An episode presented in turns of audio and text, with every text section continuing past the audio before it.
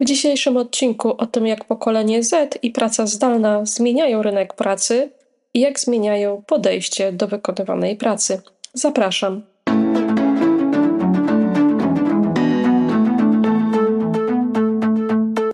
Jestem już zmęczona trochę tematem pokolenia Z, ponieważ co wejdę na jakąś stronę internetową czy otworzę jakąś gazetę, to tam kolejny artykuł o pokoleniu Z i to zazwyczaj w jakimś takim trochę negatywnym świetle przedstawiającym to pokolenie Z.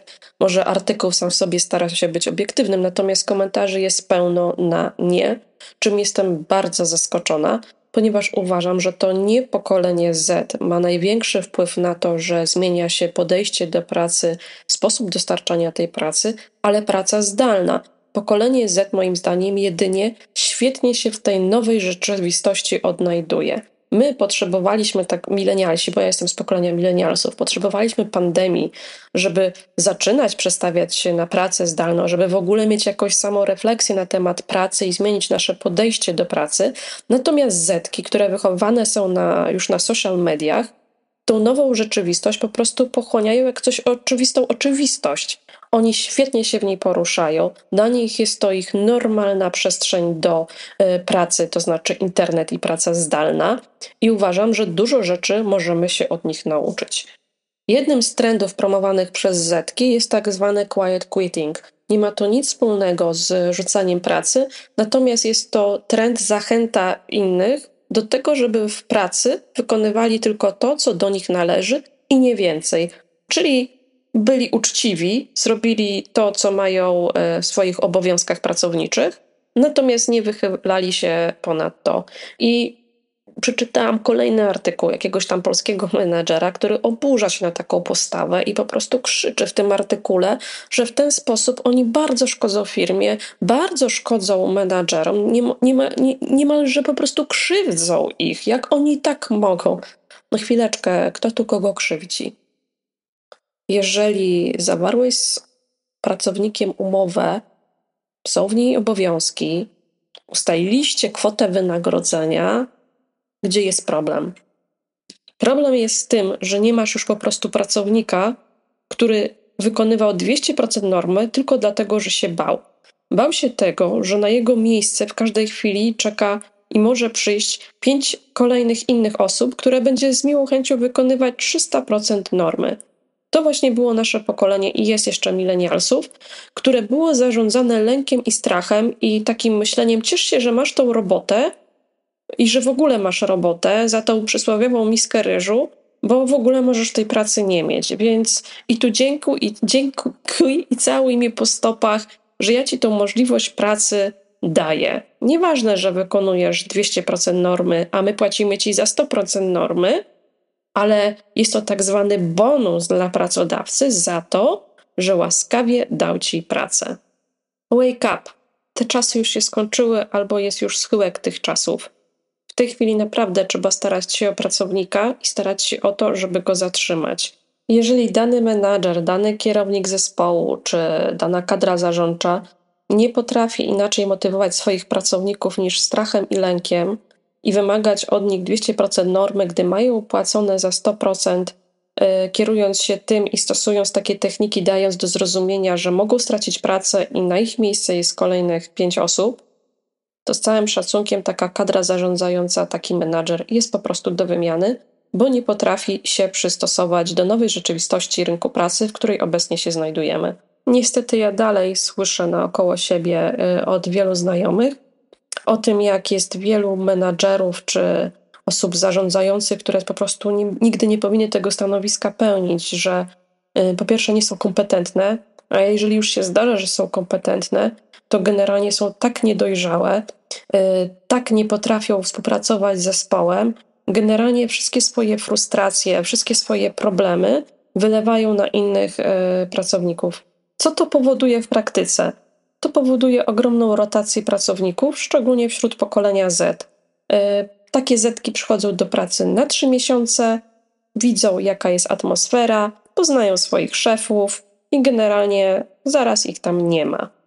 Natomiast pokolenie milenialsów będzie w tej pracy kolejne 10 lat, bo już jest tam te 15, więc jeszcze 10 lat sobie posiedzi i pracuje ze stawki sprzed 15 lat i boi się zmienić pracy, bo jest taki ten mindset, no a jak gdzie indziej będzie gorzej, jak tam będzie jeszcze gorszy szef, to co wtedy? To przynajmniej znam to swoje terytorium, znam tych swoich wrogów, już wiem, jak to będzie wyglądać, jak przyjdzie kolejny nowy szef i kolejny nowy szef, że oni też, e, jest tam, występuje rotacja, a ja sobie będę tutaj cicho siedział i tak robił swoje, nikt mnie nie zauważy i jakoś do tej emerytury dociągnę.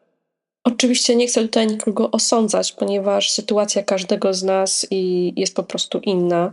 I to, że każdy zostaje w danej pracy, jest motywowany różnymi rzeczami i aspektami naszego życia. Natomiast chcę zwrócić uwagę na to, e, szczególnie tutaj mówię to w kierunku menadżerów, kadry zarządczej, że mimo, że Wam się to nie podoba, już, że te czasy się zmieniają, to albo się do nich dostosujecie, albo wypadacie po prostu z rynku. Bo teraz sukces odnoszą firmy i będą odnosić takie firmy i przedsiębiorstwa, które dbają o swoich pracowników, które stawiają na zespół, które doszły do takiego myślenia, że kluczem sukcesu są ludzie, bo to oni, nie wiem, wyprodukują twój produkt, y, to oni będą mieć pomysły. I jeżeli będziesz ich dobrze wynagradzał, jeżeli stworzysz dobrą atmosferę w pracy, albo przynajmniej będziesz fair wobec nich i będziesz ich szanował, to uwierz mi, sukces gwarantowany. Kolejnym trendem, o którym chcę wspomnieć, który króluje wśród zetek, to jest Bare Minimum Monday. I o tym krótko.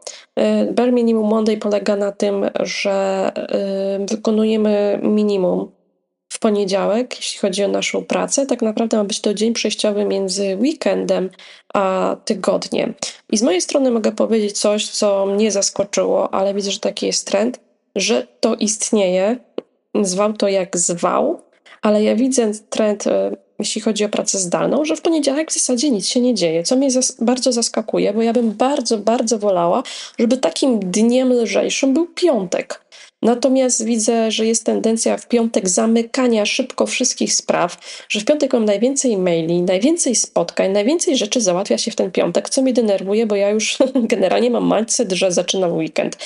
Natomiast w poniedziałek to generalnie to jest taki dzień trochę leniucha i po prostu widzę, że tak się dzieje, tak zauważam. Nie uważam, że jest to znowu trend yy, zetek, który dominuje i on przeszedł na innych pracowników, na wszystkie osoby pracujące zdalnie. Uważam to za głupotę. Uważam, że generalnie y, to istnieje i że tak jest. Ja to po prostu obserwuję wśród osób pracujących zdalnie, a ja nie pracuję przecież tylko z zetkami, pracuję też y, z milenialsami.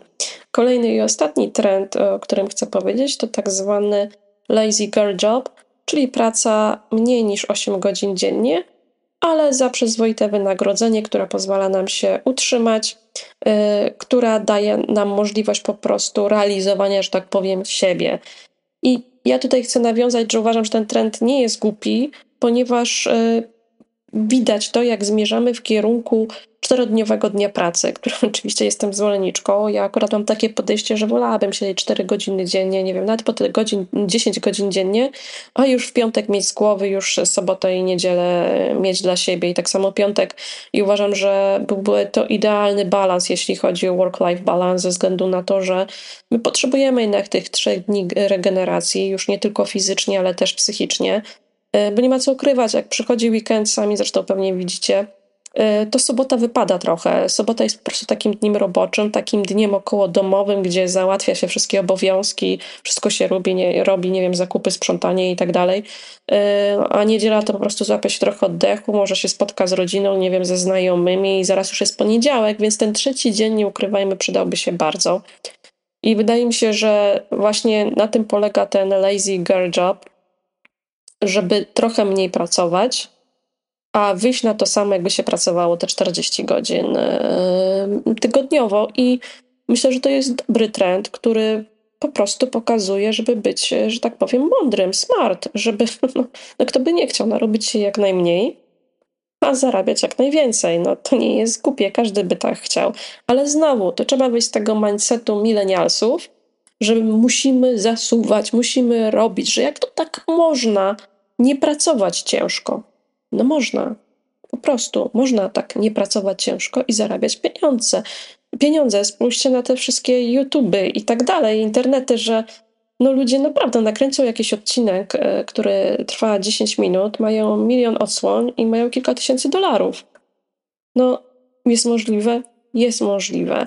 I dlatego to pokolenie Zetek ma taką też sobie wolność, że oni pójdą do takiej firmy, jednej, drugiej korpo i zobaczą, że to nie jest dla nich, e, czują się wolni, bo oni wiedzą, że oni sobie poradzą w życiu, że oni właśnie założą sobie konto na Instagramie czy kanał na YouTube, zostają influencerami i będą żyć i zarabiać, przynajmniej przez następne kilka lat. Można? Można. Oni nie mają po prostu ukierunkowanie na wysoki zarobek, krótkim czasie, żeby się nie narobić. No kto by tak nie chciał, tylko pozazdrościć. Mam świadomość, że temat zmian na rynku pracy, a także zmiany w sposobie dostarczania tej pracy to temat rzeka i ja do tego tematu będę jeszcze powracać e, w kolejnych odcinkach z różnych perspektyw. Natomiast na dzisiaj to wystarczy, więc życzę Ci miłego wieczoru lub miłego dnia i do usłyszenia w następnym odcinku.